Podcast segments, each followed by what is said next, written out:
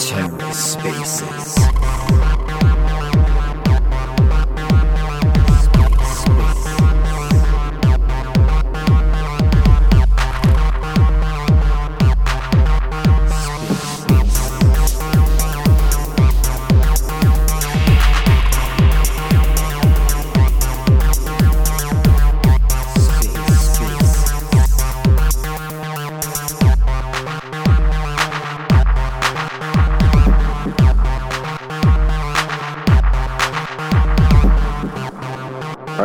Looks like we're good. All right, let's go ahead and quickly dive into this. Uh, good morning, good good afternoon, good evening, wherever you are. Um, we've got a really special guest. We really wanted to welcome uh, Tinfoil to the show. I mean, we're taking um, a step outside of crypto communities. Uh, I think for the first time, this is our first time outside of crypto, isn't it? Because that's normally what we usually.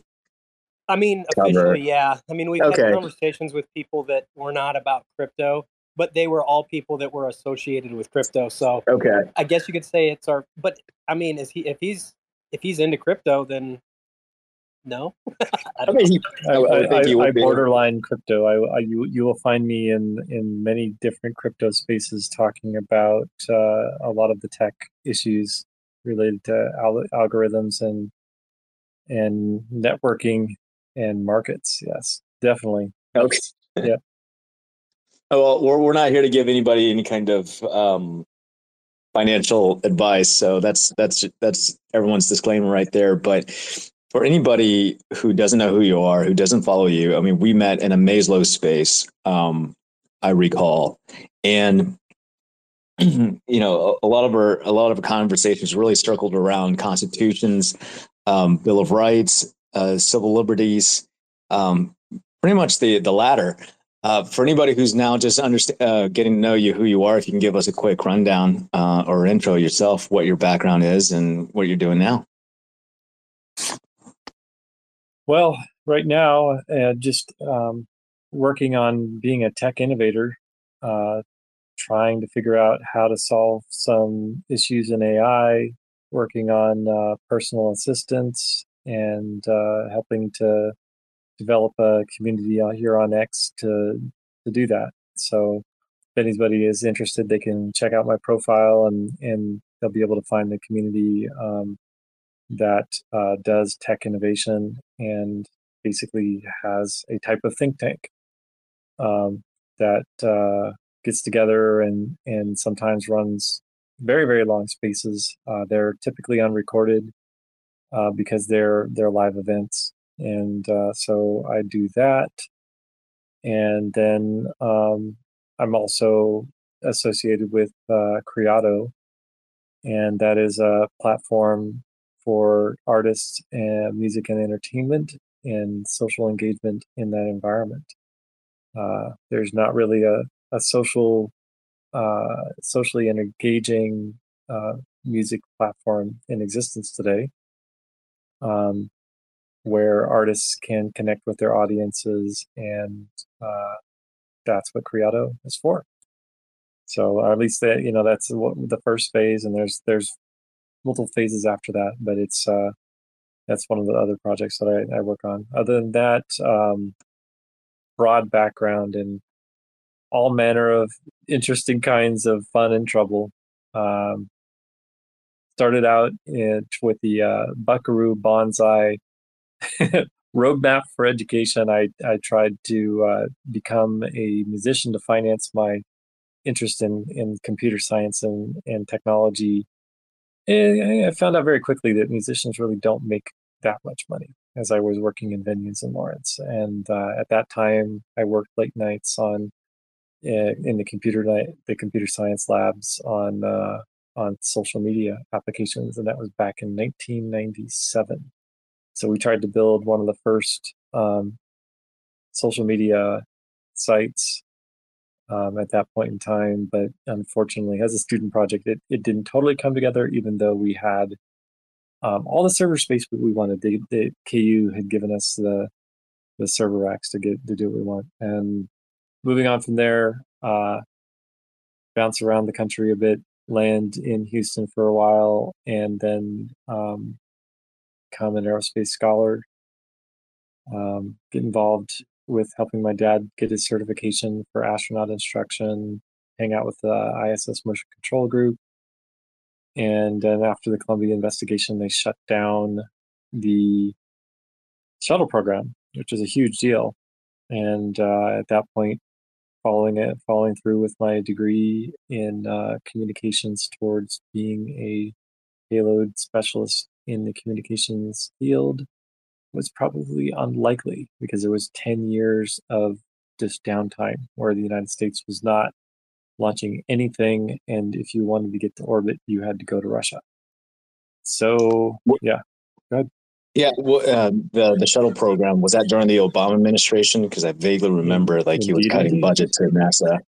Yes, he did. Well, you know, it, it was kind of a mix between Bush and Obama. Bush, Bush, uh, you know, effectively signed the order that you know ended the shuttle program after the Columbia investigation, and then you know Obama wrapped it up by defunding effectively, um, you know, regular spaceflight by NASA which opened up the opportunity. You know, Congress took action and and funded uh, SpaceX and uh, Blue Origin and SpaceX won, and so there was a competition uh, between the contractors, and those were very few jobs, like a tiny number of jobs compared to what USA, uh, which was in Houston, um, was holding. I mean, there were thousands of subcontractors all under that umbrella of USA, and mm-hmm. USA was literally scuttled the whole thing was shut down, offices and everything. It was kind of sad. Wow, that sounds really depressing. Um, you know, you said you were a scholar of aerospace, and then somewhere down the line, you ended up being a scholar of civics. I mean, what? When did you started um, taking interest into American history, and then all the way up to where we are today? Well, you know, since since my father was in in the engineering sciences, we you know, and on contracts, so we ended up traveling across the country, and so as a result, um, I I grew up going to all the battlefields and historical sites and the Oregon Trail and the Revolutionary War fields and the Civil War battlefields and learning, you know, the foundations of of this country, you know, uh, going to Appomattox Courthouse, you know, Gettysburg, and all of these locations, and understanding, you know, what what the core of this foundation, the foundations of this nation are, and what it took to get here. Um, how how much it costs to establish freedom and liberty, and uh, what that security means.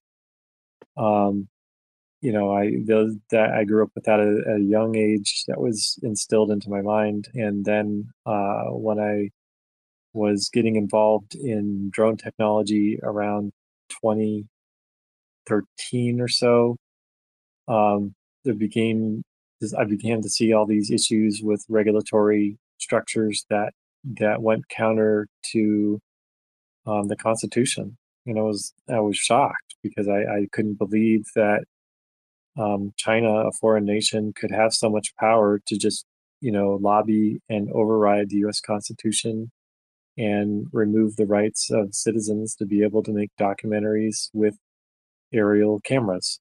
That's all they are. They're just a flying camera. And the China literally lobbied to have them turned into aircraft.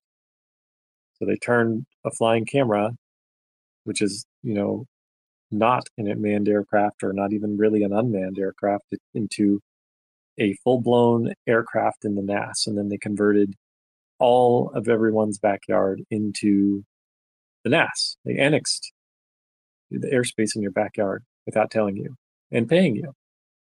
And that happened, and nobody was aware. And um, we were working um, at SUAS News to you know create some organizations to lobby against what was going on, but getting the news out there was very difficult because uh, the response was uh, to you know the company owners of you know SUAS News, you're you're just bomb throwers. You're getting in the way of our you know success because clearly there's certain organizations that were promised a lot of money um, for selling out their power and influence and, and companies to China rather than helping to establish a robust um, infrastructure for aerial robotics and you know for documentary film and all the innovations that would have stemmed from that. Instead it was all bottled up and wavered relatively out of existence causing the collapse of the drone industry which again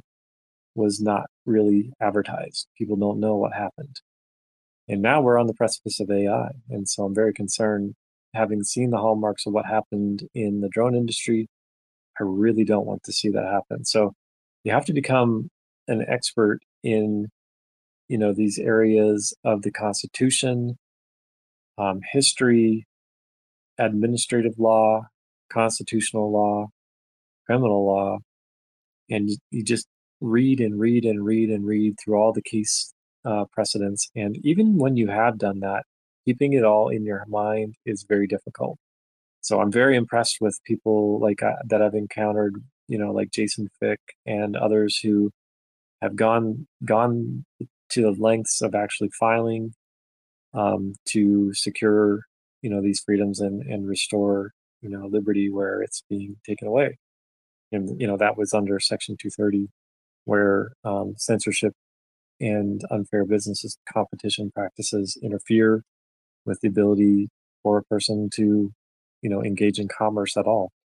So yeah, go ahead. Oh, I was just, uh, so Genghis uh, Khan. I see you down there. You probably follow Tinfoil. Um, this is a podcast format, so we're not going to take speakers. But I did send you a DM because I'm interested to know more about you since you're uh, a Marine and an Air Force vet.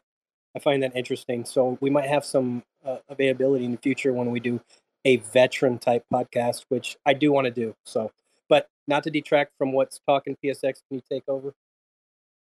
Yeah, sure. Um, it, one, oh man, I lost my train of thought. Um, I, I, know that um, I was watching uh, the Timcast uh, episode, and you know when when we have all these bills being pushed through, and then you know it's it's easy to get lost with with the um, the mainstream narrative of what what direction um, our representatives are taking uh, us into.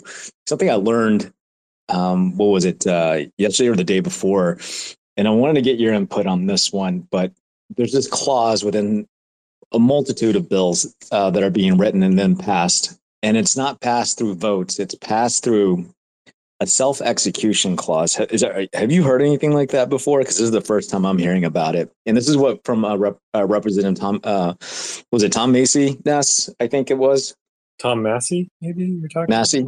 With it, but I yeah, yeah. Massie. Massie is Massie. pronunciation. Yeah. So this is a self. Is this in a bill or is this actually? It, no, it's a, I would I would argue I would almost claim that it's in all the bills. So the the the argument is, or the the viewpoint is, is that they would have these uh, these clauses within these bills, and it's written, and it's it's so that these representatives don't have to vote, but it'll self execute and and go and pass through the uh, and go through the process, regardless of whether there's a debate or a vote that takes place. So that way, if it doesn't work, these representatives don't have to uh, they, they don't have to face any type of um, uh, I don't I don't know if accountability is the right word, but more like scrutiny is what I'm looking for.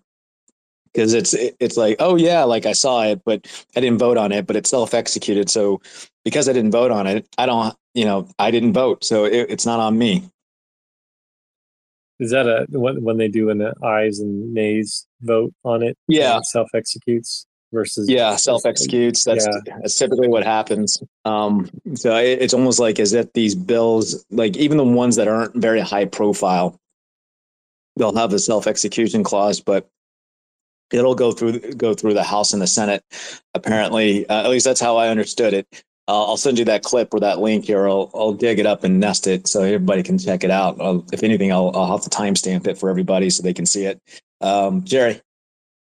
Uh, correct me if I'm wrong, but is this have something to do with the reason why it's getting so much airtime now is because it has to specifically do with the funding bill for Ukraine, and that's why they're looking at it, and they haven't really talked about it much in the past. I would go on a whim and say yes, but I yeah. mean that's a that's a motive. I don't know. Nes, what do you what what can you follow pretty closely my, on this subject? Okay. My understanding, because uh, I did watch that segment with Thomas Massie on Timcast, and my understanding mm-hmm. is yes, that's why it's a topic right now because the self execution clause was part of the most recent Ukraine spending bill. That's probably why it's getting so much attention now, because ninety-five billion dollars was sent over there, and plus we're already involved in what four or five proxy wars. Oh yeah, the anti-federalists are starting to make more sense every day. yeah, so I wanted to get your input on this one, tinfoil. I feel like I need a tinfoil hat. Well, George Washington needed a tinfoil tricorn because you know what, you, you got to have the nice lining on the inside of that that hat, and plus you got to have some liberty in there with that that foil, because otherwise you're just nuts. Um, yeah, you got to get shield yourself from the crazy tech and crazy weirdness. And I tell you, there's it seems like there's technology involved with the way that this stuff is orchestrated and, and planned out. Given yes, they you know it's it's an old process, the yeas and nays, to be able to self execute a bill, but the pace at which they organize and generate these bills and then have them available for funding and hundreds of pages. There's no time really for the reps to go through and clearly identify the things in the bills. They literally would have to use technology to summarize what what it is that's happening. Which, by the way, there's there's groups that um, have done that. I believe Air America Mission has um, created a, a tool that can summarize bills so that they don't, you know, our reps don't end up uh, caught on caught on their heels. But the uh, it's it's a serious problem. You know, um, this is uh, this is our national treasure being sent to a foreign nation, and they're not willing to make a recorded vote to identify who it was that decided that our national treasury should be depleted for the interest of a foreign nation that is not specifically a partner and ally and has no intent of ever paying the money back. That's a serious problem. Yeah, and Ukraine isn't officially an ally of the United States. It's just, yeah, I don't know what they are. They, they're a quasi UN partner. I think that's about, about the best right. you can say. And, and one of the things, one of the things that keeps getting missed in the in the national conversation is their status um, and the relationship between you um, between Ukraine and, and Russia. Um, and it was, I think it was what they called the Minsk uh, Treaty, between, uh, which was established before Putin came into power. Where, just to summarize it up, uh, it was a way to make sure that um, UN didn't spread toward the east and uh, Ukraine would, would, remain a neutral um, um, country. And so long as that status is upheld, Russia would continue to um, to uh, recognize them as a sovereign country and wouldn't uh, invade, I guess, if you will. And the other thing was, I didn't even know this, but even even in the early days during the Clinton administration, you know, Putin wanted to uh, join the UN, and then something happened, and Clinton came back and told him that it's not going to work out.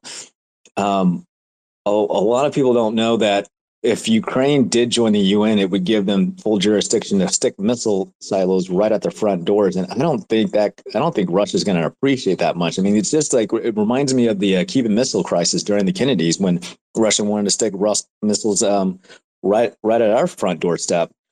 It, so I, I don't understand why this keeps getting missed. Yeah. Ukraine is in the UN, but they are not in NATO. If they join NATO, that would definitely be a problem.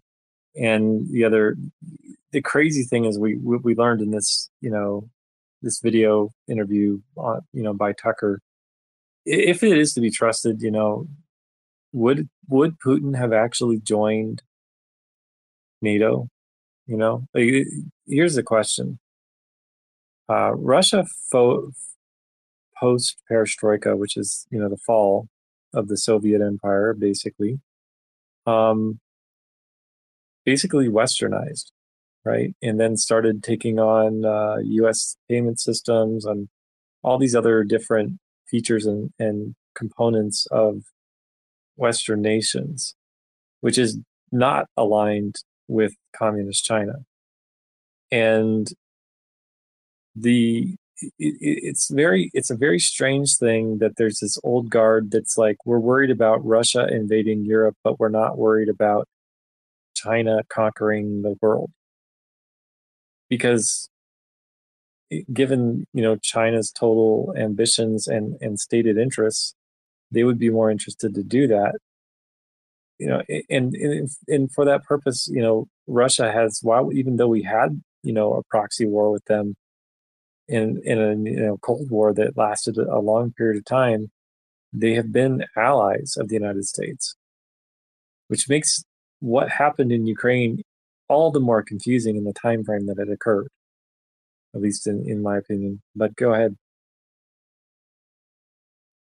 Jerry, go ahead and first. I, w- I was just going to mention that there might be some people that don't realize this, but I know it because I've been deployed uh, to Afghanistan and Iraq, there are, even in Ukraine, as we speak right now, there are American based companies that benefit from this bill.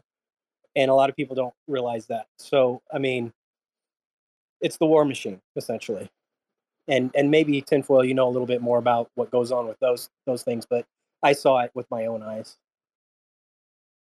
I don't know that I know anything more about it. Um, uh, just having monitoring Congress and watching the congressional hearings, maybe talking to some reps briefly in some audio spaces, but to have the full perspective of of how these things roll out is is is really difficult. Um, you know, I, I watched I watched what went down over there, and I've seen quite a few U.S. forces rotate through as advisors in Ukraine. Um, you know, and that's just available from what you can see on YouTube. And that was before YouTube was restricting um, being able to see these things occur. Um, you know, at some point, the news out of Ukraine has has just shrunk, and I've, we've never really, in the 21st century, had such a void of accurate news reporting in a war zone that the United States is involved in. Um, and, you know, having lived through um, all the different Iraq wars on the, you know, the state side, watching the news media and searching the internet for context. Um, this is the uh, this is the war without context. You know, you you get 10 seconds 10 second clips. that's that's what you get. Well, I mean, the interview kind of gave us a little context. yeah, but that's like you know, you know what I'm talking about. You know what what is what is the situation on the battlefield? Is this is you know what is the purpose of the conflict and what are the men and materials being used for? Have they bogged down? Are they built? Are they starting in the trench warfare? Now you know it looks like, and for all, all intensive purposes, that they've started into an artillery conflict which is resembling World War One, which is like one of the most wasteful and retarded types of conflict that you can initiate because there's no movement um, to resolve in a in a timely order. You know, you understand like in even Afghanistan and Iraq, even though we got mired into you know the sectarian insurgent violence, we still dealt with major forces in a rapid and expeditious way, not, you know, tangling in a back and forth for what could be decades. You know, we don't need another 13, 14 year war. I think we already went through that with the Bush era. Um, you know, with us being involved in so many conflicts around the world, um, I don't I don't know how how so many Americans across the country seem to um, not take any kind of notice.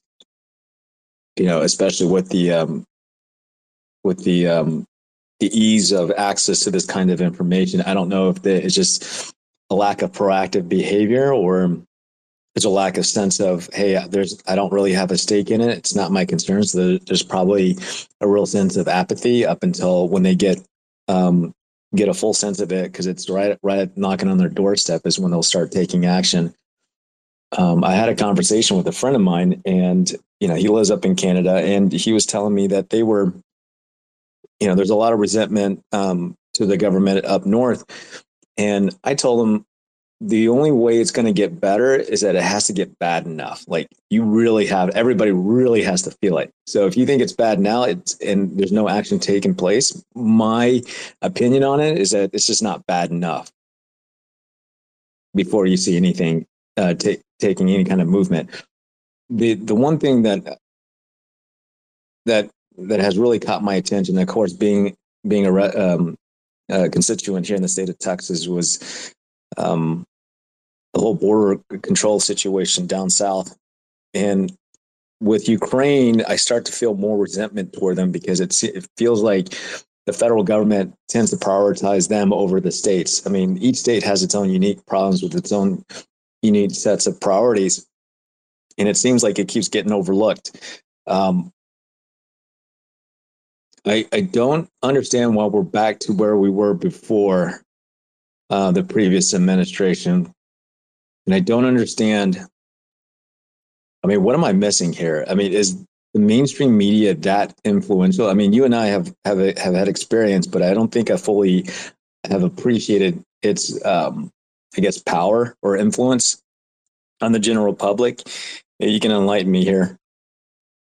Well, I mean, from from my observations after I left, you know, CBS and and got out you know into freelance around 2014 when i started this account there was a major influence operation that effectively took over all national communications in my my personal opinion like and that when i saw that hallmark i was like yeah this isn't really a a safe environment to just run around in in your real name. Um as a journalist trying to counter all of the forces that are working in, together to make these make these artificial situations occur. Like these are not natural disasters. These are not real refugees as a result of a naturally occurring um, civil conflict. Like all of these things were initiated because somebody had a particular objective. Europe had desires and interests in Ukraine to go after energy resources, and Obama facilitated it. We ended up in this that situation, um, creating effectively a civil war in Ukraine. You know, um, the situation in the border has to do with the UN mig- migration protocols. We saw and very clearly watched these migration protocols being executed in France and Italy and in England and Ireland. But the US Congress did nothing. They didn't pass a single law to shore up our borders. They didn't take it seriously. And they certainly didn't sanction the UN for being engaged in protocols that encouraged the NGOs to create financial networks and generate maps and guides and entire cartel human trafficking systems to ferry thousands upon thousands of people to the southern border. Um, and that's not a, I mean, that's actually an understatement because it's really tens of thousands of people if you actually look at the numbers that are coming and have come. Um, so this, you know, all of these things are not naturally occurring issues even our economy is not a naturally occurring event. These are things where the Biden administration and through his appointees, you know, effectively his cabinet, um, went through strategically and took down the parts of our economy which maintained low cost for delivery and production of goods and agricultural goods and uh, that causes inflation it's inescapable. You cannot remove those components without um, placing new components to uh, fill the gap. And um, so that's you know that being that is the fundamental frustration here is that it's not like a hurricane it's not like tornadoes it's not like something that was you know uncontrollable that was you know inescapable that happened this has been put upon, put upon America with intent. You know, in, in part, I believe, and you know, this is my opinion, to stand up BRICS. and uh, you can draw your own conclusions from there. Go ahead. Unintended. I was going to say that um, I, you know I'm not aware, and maybe I should look it up just right now, but uh, I'm not sure what Poland's status is as far as the UN goes. But they're not playing ball. They're one European country that is not following the, the the same examples of like Ireland and all these other ones that are having these issues. Yeah, I believe uh, Poland and Hungary are both you know, in opposition of the EU and and uh, the EU's you know governance is is going after uh, those those nations and trying to punish them in various ways with different types of sanctions because they're they're not uh, falling in line with the non-enforcement of the borders because that's what the UN migration protocol is is basically a, an agreement not to enforce your national borders. Um, yeah. Now, uh, I do know because I have I have a friend in Poland that they did take a ton of, you know, refugees from Ukraine, basically women and children, that came over there before the conflict really kicked off. I, I do know that that that was a large number of people, but there's a lot of relatives in Poland for the ones that they took in. So I mean, there's families that took other people in that were already in their family. So I mean, I think that's why it was allowed in, in, that circumstance. But I know that they had a lot of people come over from Ukraine. Now that's different, I think, than what the UN is. Well, I mean, we initiated the civil war, and if you didn't get out of the country when the civil war started, then you potentially would die. So there's really, you know, not a lot of option. You know that that's the problem. You know. So real, yeah real quick, I just want to throw in there. I want to make a comment that there were reports coming out that NATO or the UN were uh, funding the um, uh, the illegal migrations that we've been experiencing for the past three or four years. I just nested it up at the uh, up top, so for anybody to take a look at it, um, and this all on the taxpayers' back. So I'm I'm not sure what their motive. Let's assuming this is true. You know, I don't know the accuracy of it. I mean, I, I read this the article last night, but assuming that this is true, I mean, wouldn't that make? I mean, they were willing to violate our own immigration uh, laws deliberately. I mean, what does that make the UN or the or NATO like? What type of relationship are we looking at here? Well, the the UN board we have to examine what the UN is. It's a multi-party body composed of multiple committees, and not all the committees are working on the same things or in the same direction. Some of them are mm-hmm. actually doing trying to issue good policies and and trying to help something, right? But then there are other policy groups with which multi multiple nations have determined would be objectively useful to manipulate into executing policy that would inflict, you know, increase their global power, specifically China and specifically nations associated with BRICS. So by doing this to uh, to all the Western nations, they interfere with those nations' ability to effectively function because all of our nations have these social welfare states which require a very large amount of the GDP.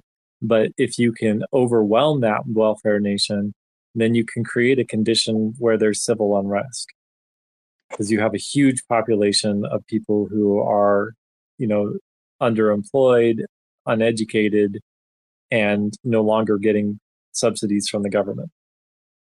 And that causes civil strife because everybody blames everybody. And while that is all happening in that massive chaotic mess, a new global currency is established. And that CBDC. Is, well, CBDC based on, you know, BRICS yuan, yuan. So China takes over global currency. And China sits on the uh, National Security Council, on the UN. Yep. Hey, how does that work? Well, I mean, they, do, do, do European do European com- countries just roll over? I know our country's just rolling over, uh, bending forward and, and taking in the ass, but but these other countries are, are counterparts in, in the EU. I mean, they just roll over and just some of them open up taken, their mouth. Some of them have taken Belt and Road money because it's like, hey, look, we'll give you all this money and we're not asking for much in return. Right? We'll be your economic yeah. partner. Build a fact, build one of your factories in our country, and at the same time, you know, build one of your countries countries in our factory. We're going to support open migration protocols that overwhelm your nation's ability to be able to be functional and have a society. I know there's uh, African countries that are experiencing something similar to right now, where um, a, lot, a lot of them have accepted um, uh, Chinese debt and can't seem to pay it back. Uh, which there's a, I think there's a caveat where they have to hand over, like like a bank between a borrower and a bank. You have to hand over like a physical asset up for collateral. So in this case, it would be actual land. So China owns a portion of these countries. I don't know which country specifically. I'll have to get that list and I'll have to post it up here later, but it's something I've been kind of following, but not not too close. It seems like there's been enough conflict around the world that it's been hard to keep up with everything. Yeah, well, I mean, and and part of that is the conflict is genuinely stoked and increased and financed so that it destabilizes, you know, multiple regions and multiple economies because that the, the increased chaos is a distraction from being able to monitor the economic activity. You know, they're you know, BRICS is decoupling from the West. These sanctions were not sanctions against them, they were sanctions against us.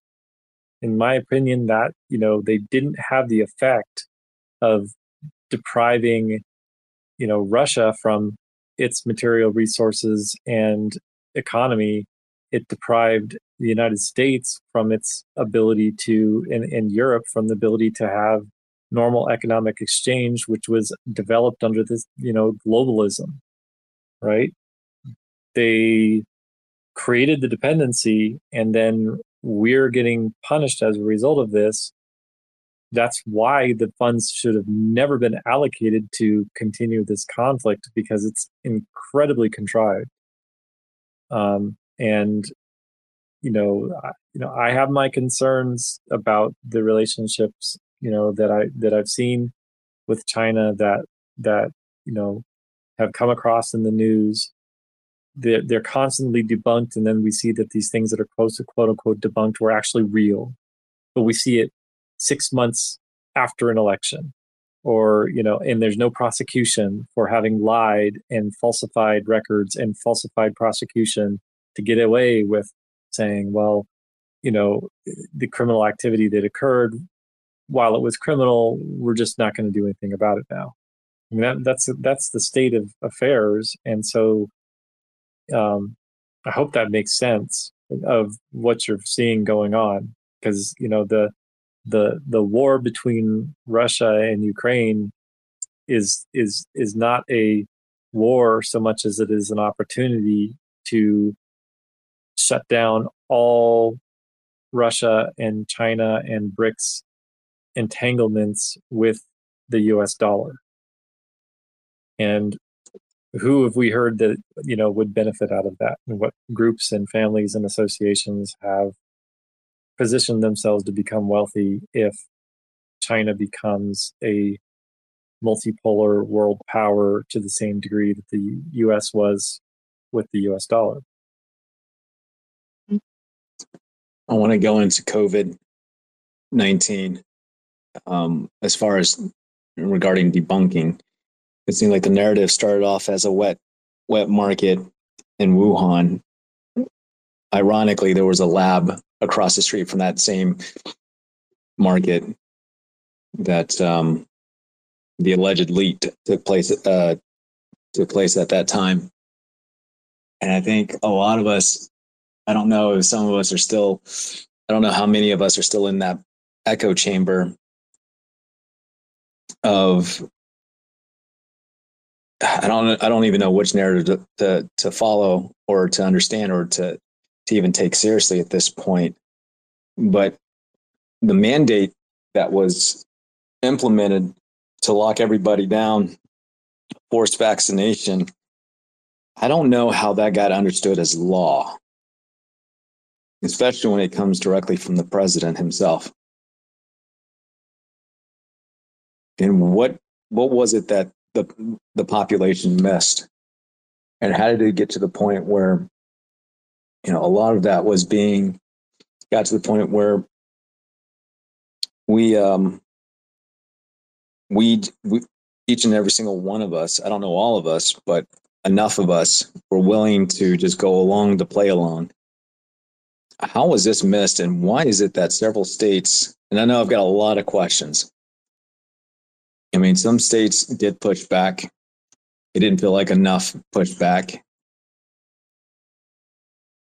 where did we get to the point where all of a sudden like our own rights just went went into suspension? I know there have been several um uh what's the word i'm looking for? Um precedents that have taken place where where certain rights were suspended but is that an excuse to do that do it again well there was there were no grounds or rights to rem, you know basis to remove those rights to begin with and the medical emergency powers are limited in scope and capacity um, under the Constitution.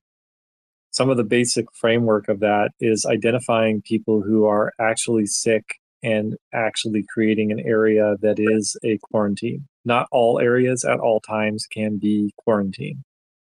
Quarantine means that you've identified factually a virological pathogen that is genuinely infectious. You know, all of those factors have to be true for you to be able to quarantine a person and, um, you know, lower or diminish their ability to transit anything, right? And that's a social contract, right? And you know, and so it's not a it's not an uh, constitutionally immutable agreement. If the people decide that they no longer want to abide by that, they kind of have the right to do it. And the problem was that the organizations and media groups were dece- deceiving the public about the nature of their freedoms and the nature of their rights, and then engaging in illegal prosecution and saying, well, we'll prosecute you now and punish you, and then you can sue us later. You know because we have unlimited money. We have all your tax money and you can uh, try to fight your way out of this because you're just one and two people who decided to open your church or engage in business when we told you that everywhere is quarantine which was not lawful um, again you have to have a specific measure of specific people that are sick. You can't say that, well, we fa- think we feel like there might be sickness here. You have to be able to identify exactly where somebody is sick to create a quarantine zone. And they never did that. They just, they were randomly testing with PCR tests and um, people who were not even symptomatic. And, and that's the other myth is that there was no such thing as a asymptomatic case. Um, that was another deception that was created to further the narrative that everybody needed to lock down so that they could exercise these you know pandemic powers and try to push the um, digital currency and vax mandate which failed and they're not happy about that for certain go ahead so in regards to the deception um, i'd like to ask you your opinion on the role that the media played in deceiving the public. Uh, one instance comes to mind that I saw on the news. There was a guy who they claimed got arrested for refusing to wear a mask on the plane. Well, that wasn't an arrestable offense as it was only an ordinance, correct? Um, he would have been arrested for trespassing for refusing to leave the plane. And I think there was a disconnect there where people thought that it was law that they had to obey a lot of these um, you know ordinances and mandates and whatnot and they weren't actually laws. And i'd just like to hear your opinion on you know the role that the media played in deceiving the public. Yeah the, the media was pumping up that things that uh, were occurring which were private companies instituting policies under faa mandate that were you know instead of just being a policy that infringes their right rights, which company has the right to uh, refuse your travel if they have a specific policy. You know, they want you to wear, you know, black hats on Monday. They can kick you off the plane if you don't. They have to refund your money in full. I mean, as a matter of fact, they have to pay you the damages for having missed the flight um, and not told you that they were going to be engaging in in that kind of conduct. Um, but you know, the news media was out there telling you that this is the law, and they have the power to force you to put a medical device on your face. Well, they don't have the right to put a medical device on your face because it isn't certified for the purpose of what they were using it for. Um, they were saying that it was a, a device that could mitigate and stop the transmission of either exhalants or inhalants.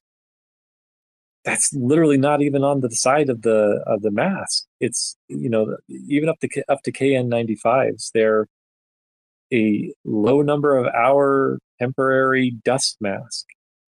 They were never designed for mitigation of 300 nanometer particles of virus, um, let alone a hydrophobic virus, which could pretty much go through any porous material um, that was not below 300 nanometer threshold.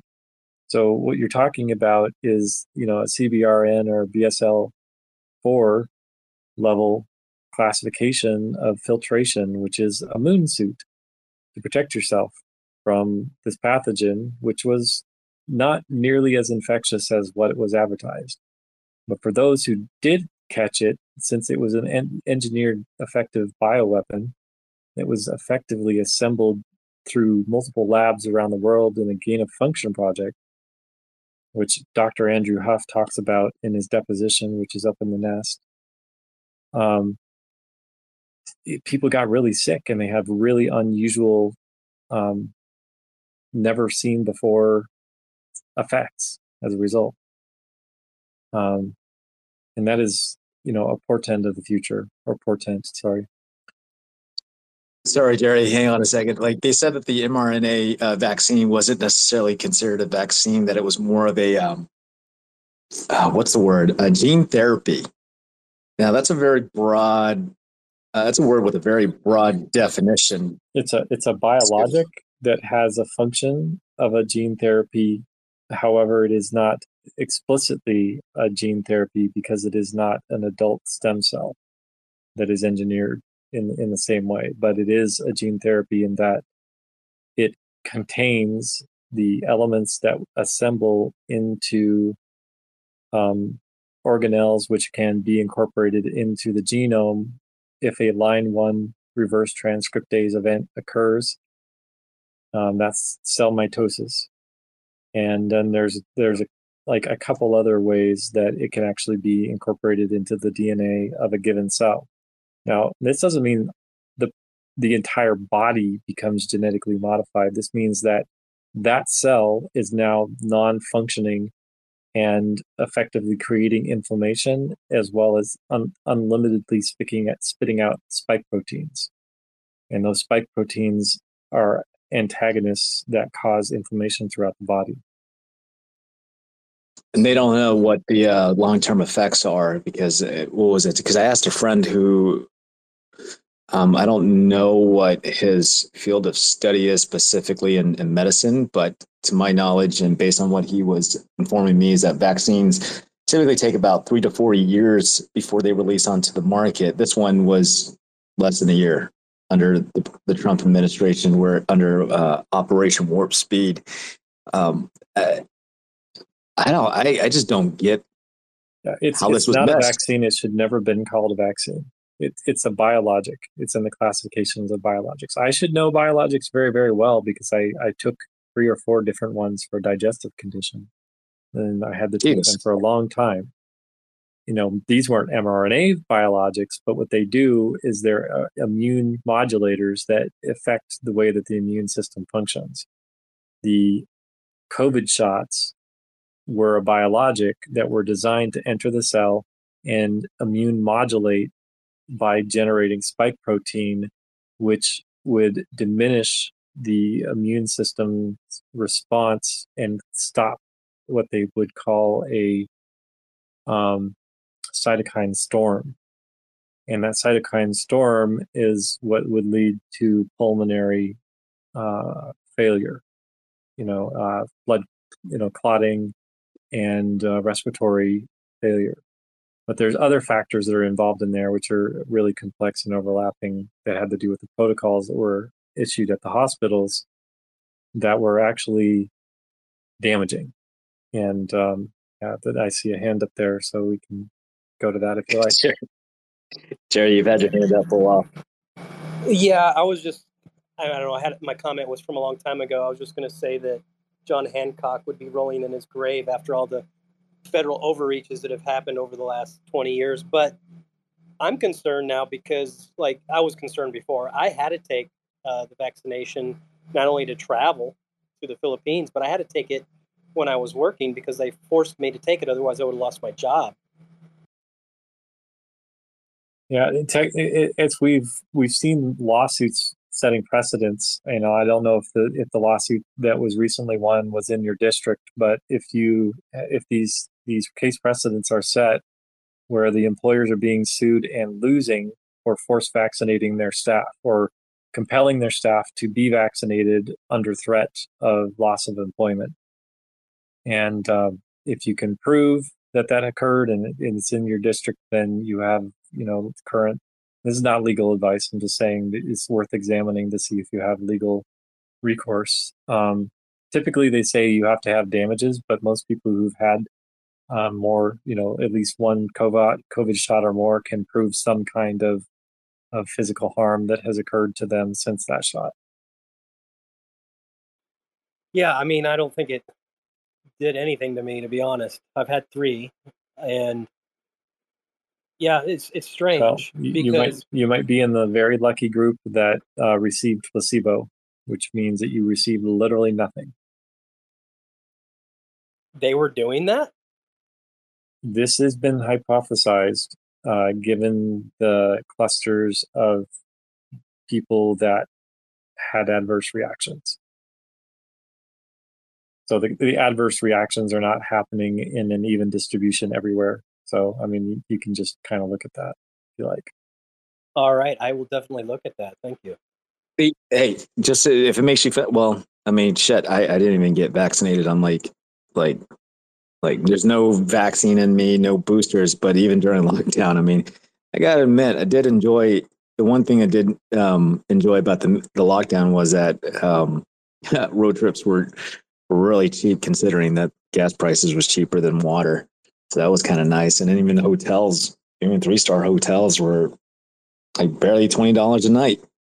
So I'm surprised like nobody took advantage of that except for me. But oh well. Anyways, moving forward, the the as far as the uh, as far as the the vaccine goes, there's currently a, a case against Anthony Fauci.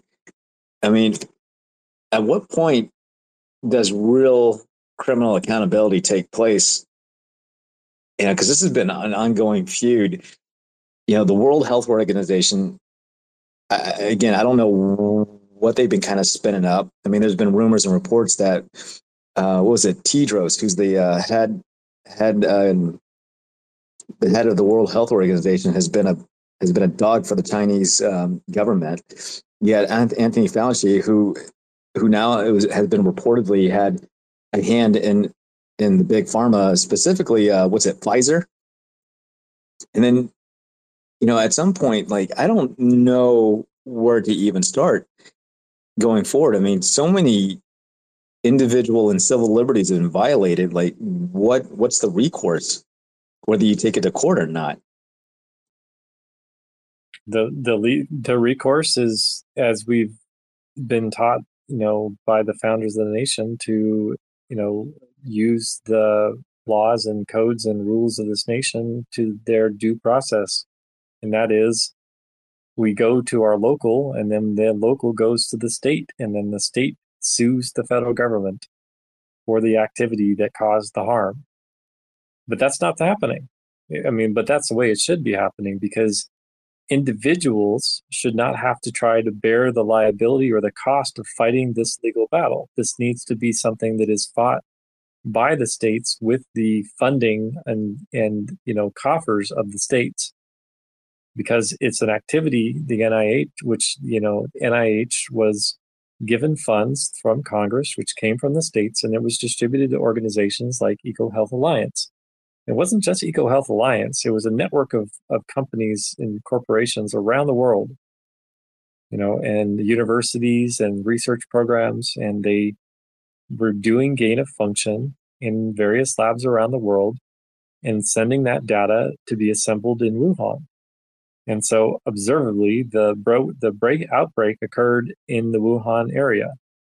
Now, the interview that occurred with um, the Epoch Times uh, back in 2020 indicated they interviewed a person who worked in the lab, and that person stated that the virus was walked out of the lab, and that was those those were the quote. That was the quote of the time frame.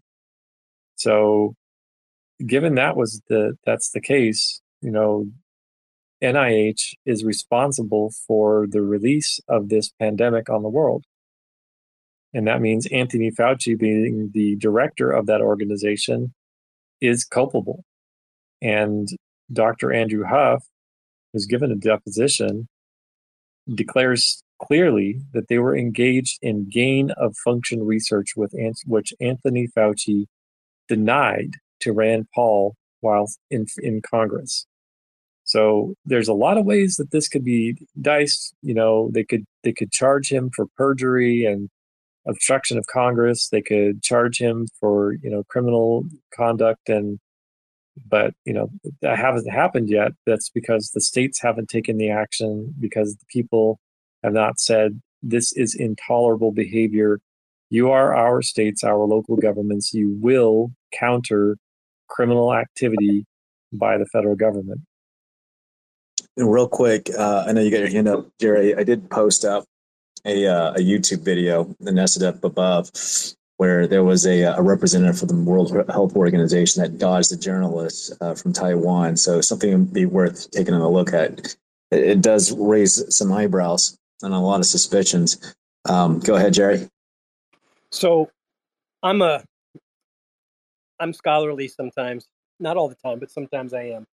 And I was so opposed to get, getting the vaccination that I was forced to get otherwise I'd lose my job, right? That I started researching it and I saw Fauci talking. I'm like, who's this guy? So I looked up his academic papers and then I started, uh, you know, searching his name with COVID and I found an academic uh, paper where they're ta- talking about gain of function research on COVID. I mean, that was a real thing. And I found more information that he signed funding specifically for Wuhan. Now, I went back year a year or more later, couldn't find it, but I found it when it initially happened. I was able to find it, and I and that's that's factual. So when I heard on the news that he was lying about it, I was like, that guy's full of shit. I can't trust him, and that's because I read the uh, one of the papers that he signed.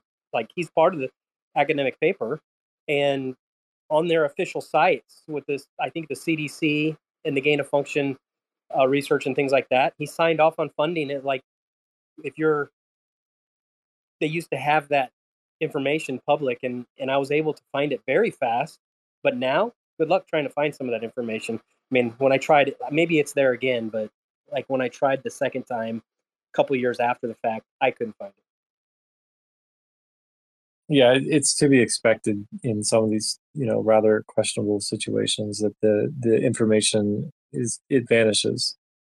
But the thing is, is that you know, private citizen, you don't want to be the person who's responsible. If you're going to hold something as evidence, it has to have a you know a trail, and that's where you know getting a private investigator or you know somebody who's certified in government can actually keep that evidence and and maintain its integrity, so that it is it is considered valid you know, because there's all kinds of arguments today. We're, a matter of fact, we're crossing this threshold into deep fakes. I mean, they're good. There's all kinds of ways to get away with with crime, uh, especially at the highest level these days, because of the the power to create deceptive means. You know, make websites disappear, generate fake content. All those things are are threats to being able to validate that you know, yeah, this occurred at this time and this date, and it needs to be prosecuted. Did you see? Um, did you see? Did any? Did any of you guys see uh, Sora? Like Naja down there, who gave me the heads up on it. Um, uh, the new uh, updates with Chat GPT, um, where you're able. To, I mean, wow! Uh, just uh, if anybody, I'll have to find it and nest it real quick. But talk about next generation and i'm wondering like considering that it's election year i'm we're going to be seeing a lot more of deep fakes um, fake videos. I mean especially at the caliber i mean it's 60 frames per second. It's mind-blowing how far and how fast ai has come along. I wouldn't put it past it to where you'll everyone's going to have access. Now i'm not saying that well i mean i could be depends on well i mean on, one thing it is it is aligned and it you know some people have called it a, a woke generator. Um i you know i i don't know. It, it, I don't know about calling it woke, but I can say that you know anywhere that an AI is trained and aligned takes on the culture that it's most local to, and so as a result, if it's highly partisan, you know it's going to have partisan rules and and controls. So you know, it, it while it may woke, it, it may generate things that are anti uh, Republican. Um, it won't generate anything anti-democrat. That's the kind of stuff that we can expect out of out of Sora because of Silicon Valley. Maybe maybe Biden should consider using AI generated speech so that he doesn't look like he has dementia. Just saying. Yeah, don't give them any bad ideas. We don't. We don't. yeah, oh so. We we already had that, didn't we? Already have that accusation with the whole, you know, boom mic in this frame and like, oh my gosh, fake hands. You know, yeah, that happened. But uh, you know, um, and then we had the uh, broadcast from the underground, and you know, uh, all these you know different sets that Biden was on in various times. Uh, yeah, just I I don't ever want to see a president with circles in the ground again. It's just that that can't that just can't happen again. Um, Wait, circles in the ground? I missed it. You you didn't you missed Biden's live streams where he had people parked in cars in circles. Uh, dude, I can barely, I can barely watch like 30 seconds of his yeah. live stream because it's, I mean, he starts off with the bumble and and he flubs and flops, and then he looks to the left, looks to the right, and then that Come crooked on, grin. That crooked on, grin man. just makes me cringe, and I was like, ugh. Well, what about trying to start fistfights with union members? That, that's always. I want. I want to see him. I want to see him in a fist in a cage fight with uh, with Greg Abbott, and he's in a wheelchair. That'll be a fight. Well, if, apparently, if you get them in a crowd together and he asks like a, a nominally uh, you know direct question he you know he'll say i'll take you behind i'll let me take you out somewhere. Because that's what he does. I mean i was shocked you know a president did that on video. Um and and nobody missed it. I mean like there's i i can't believe that people missed that. Watch that video again. He's not asking to go have a conversation. As he said before when he gets angry with somebody he's going to take them out behind the woodshed or under the bleachers so if he if Biden says I'm going to take you out somewhere to do something, he ain't going to have a conversation with you. Yeah, it's it's it's uh it's I don't know if it's I don't know if in the Marine the, uh, Corps in the Marine Corps we call that a wall to wall conversation. Yeah, but I mean, but I mean that is not a feature you want to have in your, you know, man who holds the nuclear codes. Not to mention an extremely short memory and completely lost, total loss of anchor in reality at times. So yeah, there's there's multiple multiple problems, you know, with with Biden, and it's just it's insurmountable. I don't I don't see how they keep him running, um, even if you know they they manage to manage to recycle what we've seen before. They were going to try to take him to court, but I think it was one of his attorneys said that he's not mentally fit to go to court because of his memory. And then the question comes up as if he's not mentally fit to go to court because of that, is he even mentally fit to continue to run the country? Uh, probably not. I mean, just saying. You know, it's just like deception upon deception upon deception. So, you know, if he says he's mentally fit to go to court, then take him to court. It doesn't really matter what the special counsel says at that point. You know, if his press secretary is going to stand out there and say he is perfectly fit and he is totally competent, indict him. You know, it's it's really that simple. That's what law and order is. It's not, you know, um, well, you know, our feels don't, you know, we just don't feel like this is the right time, and no, you know, we have to have you know order in the country and um, yeah there's there's there's too many things with people that are extremely high levels of power that uh, yeah, demonstrating a lack of integrity and a lack of regard for the for the public of this nation. Go ahead, PSA. Oh, I was to make a comment, except that as time goes by, it feels like there's not much of law and order. Rather, it's more feels like it's more like there's two tiered justice systems. You know, one, you know, it all depends on who's in power, be it Democrat or Republicans. Like nobody's on the same page. Well, I mean, that's that's the fundamental basis of of what due process and equal justice is supposed to be. So, I mean, we have to we have to find the means and the tools to provide that accountability. And if people don't want to be responsible enough we'll find artificial intelligence tools to accomplish that job. You know, we'll build the tools to replace them, and then they won't be in jar in charge of justice or any of those things. You know, do do we really need to have a, a, a federal judge who's partisan and biased to run a jury? No, we we could design a very good AI to sit there and preside um, over what defense counsels and prosecutions are supposed to do in the proper order of doing that. There wouldn't be any partisanship involved in that. In in you know having a well designed system um, that's biased towards law and order. In other words, it likes law and order more than it likes being deceptive, right? You, if you built it in a community of people who actually love the law, you know, people who study the law because they want to see justice served and, and truth prevail, then um, that system, you know, that that machine would would be honorable and just.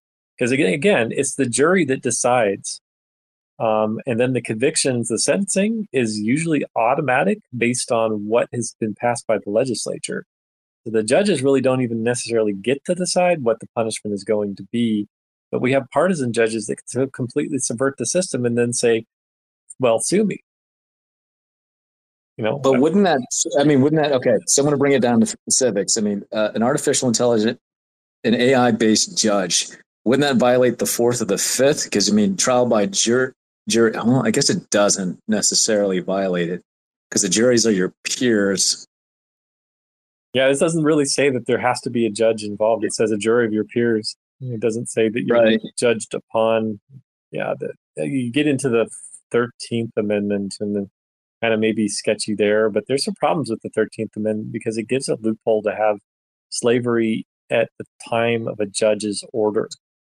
No judge should be able to assign anybody into slavery. Like that, that's a ridiculous situation. And then it was explained to me once that, well, we have to have that condition so that we can have somebody in prison. I'm like, they, that has never existed in history. You don't have to have a condition like the judge's order is enough by itself for a person to be in prison. They don't have to be turned into chattel. Yeah. Anyway, that's. I think we need to amend the Thirteenth Amendment and completely remove any option for slavery as as a potential punishment for crime. I'd like to remove what was it? The, the one amendment I'd like to remove is I think it's the 16th or the 18th, the one with the income tax. That'd be nice. Yeah, we we'd have to restructure. I mean, that might happen anyway, naturally but uh, let's let's go to our hand. Oh, I was gonna. I watch a lot of true crime, uh, and I I watched two videos in the last couple days uh, that same crime. However, one was a older female in her mid twenties, and the other one was somebody that just turned eighteen. It was a a, a boy, a male, and the male got first degree murder because he killed with a knife. The female killed with a knife as well, and I was like, huh, why'd she get second? Like to me, it blew it, it just blew my mind, like that the jury found him guilty of first, which I mean, that didn't blow my mind because that's what it is first degree murder with a knife, right? And then, uh, but she got second degree murder, and it's and she was even more sadistic. Her crime was more sadistic than his.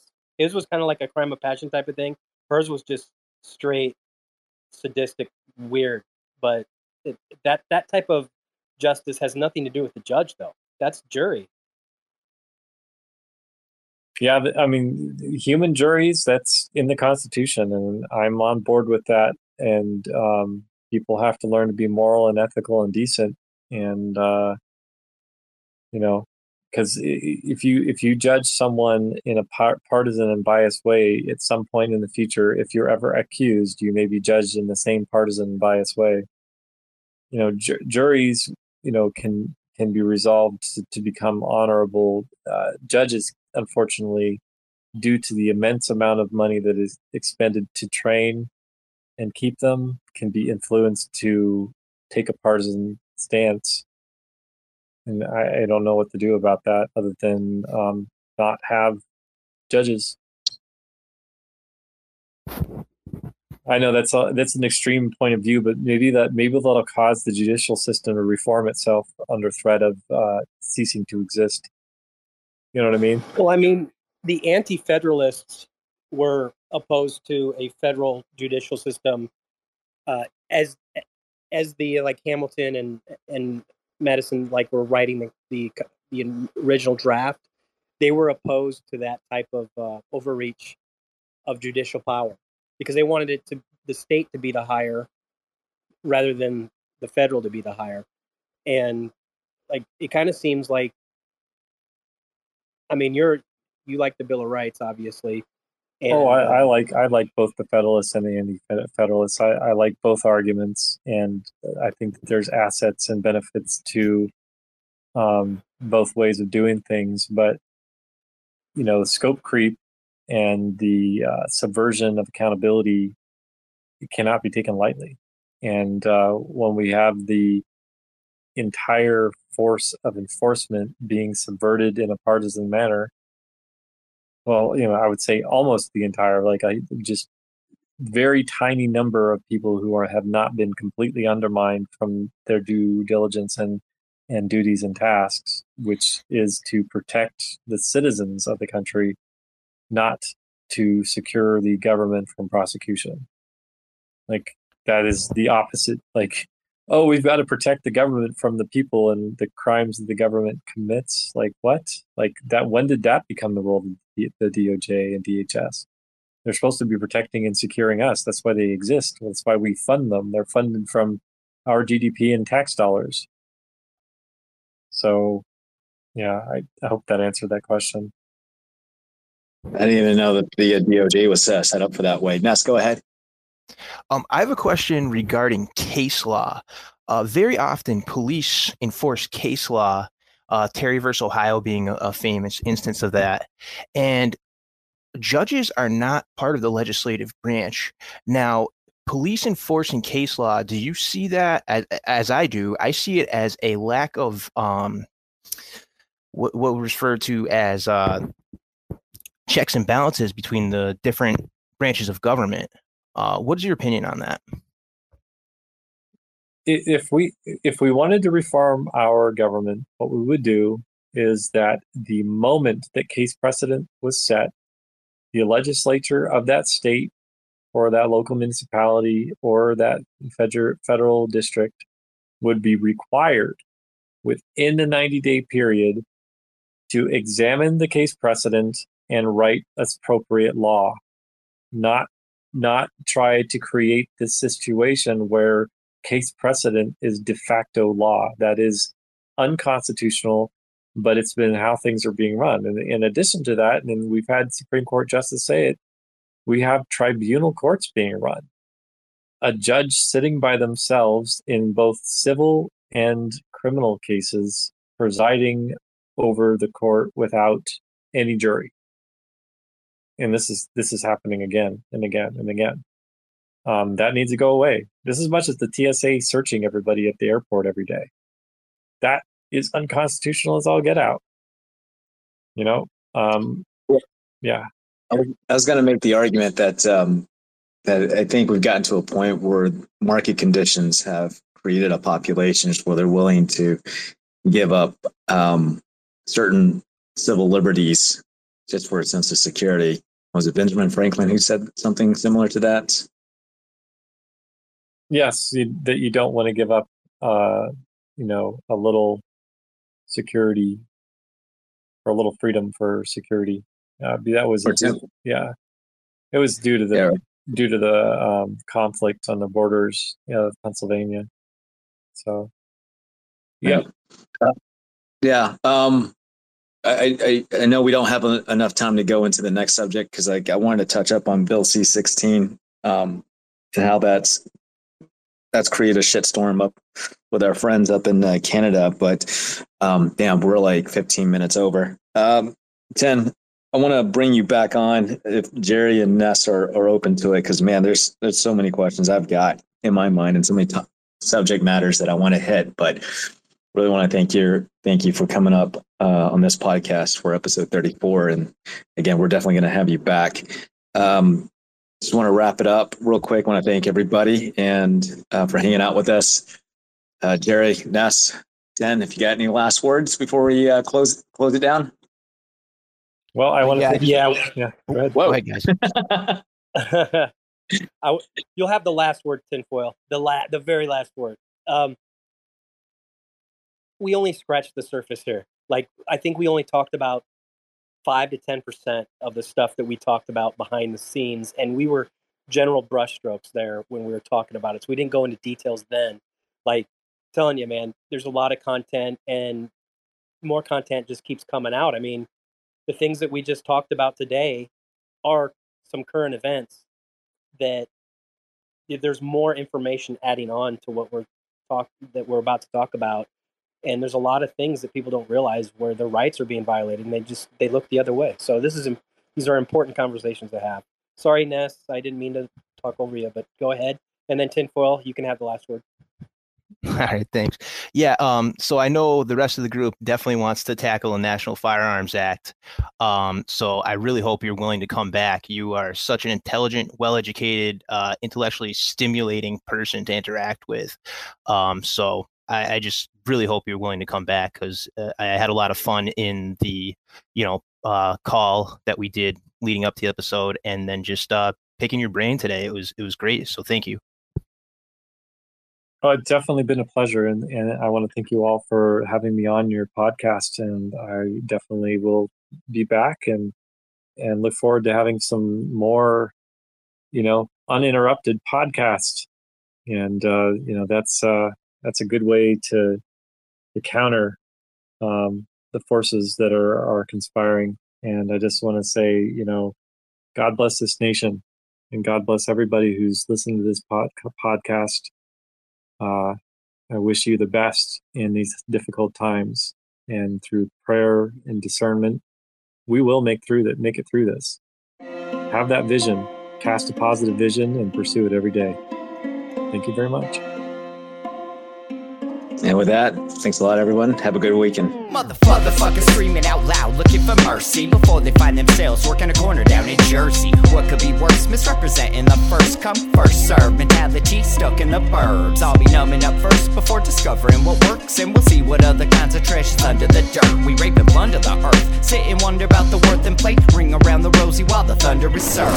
Motherfuckers walking around here looking faceless, trying to make a living selling friendship bracelets, dead ends dragging out the max amount of payments. Red down days, got them acting all bankless. Yo, fam, what? Check these tokenomics. They probing this bear, flexing broken honest. I had to lay my soul down. I'm just roasting honors, and then to end a long day, 11 bowls of chronic. Never known the politic, I was born to frolic. It's been my policy to pollinate all over the plot. We got a lot of apologists jumping in at the top. We like to measure their velocity before they hit rock bottom over impossible loss. It's all moss, and I'm liking the odds. Fondue in the morning, forming mycological bonds. Flick the cap, though, the road is highly involved. Flip a coin, diary evolve. Motherfuckers screaming out loud, looking for mercy before they find themselves working a corner down in Jersey. What could be worse? Misrepresenting the first come, first serve mentality stuck in the burbs. I'll be numbing up first before discovering what works, and we'll see what other kinds of treasures under the dirt. We rape and plunder the earth, sit and wonder about the worth and play. Ring around the rosy while the thunder is served. Trying to figure out the max amount of dinner stacked in non toxic just to get a better place. Smacking on the hostage like the shit is play for keeps. Clowns, white knight, and all these Maybellines.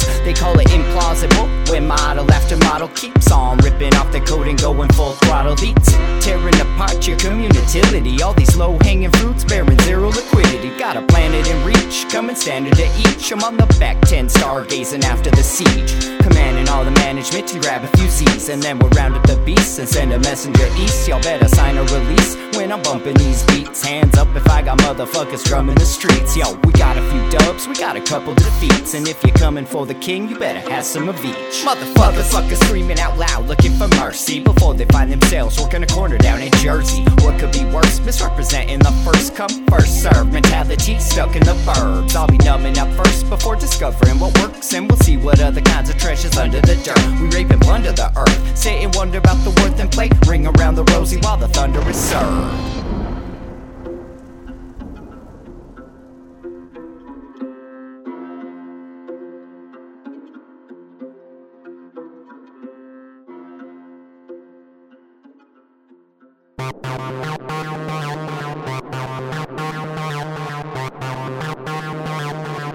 TerraSpaces.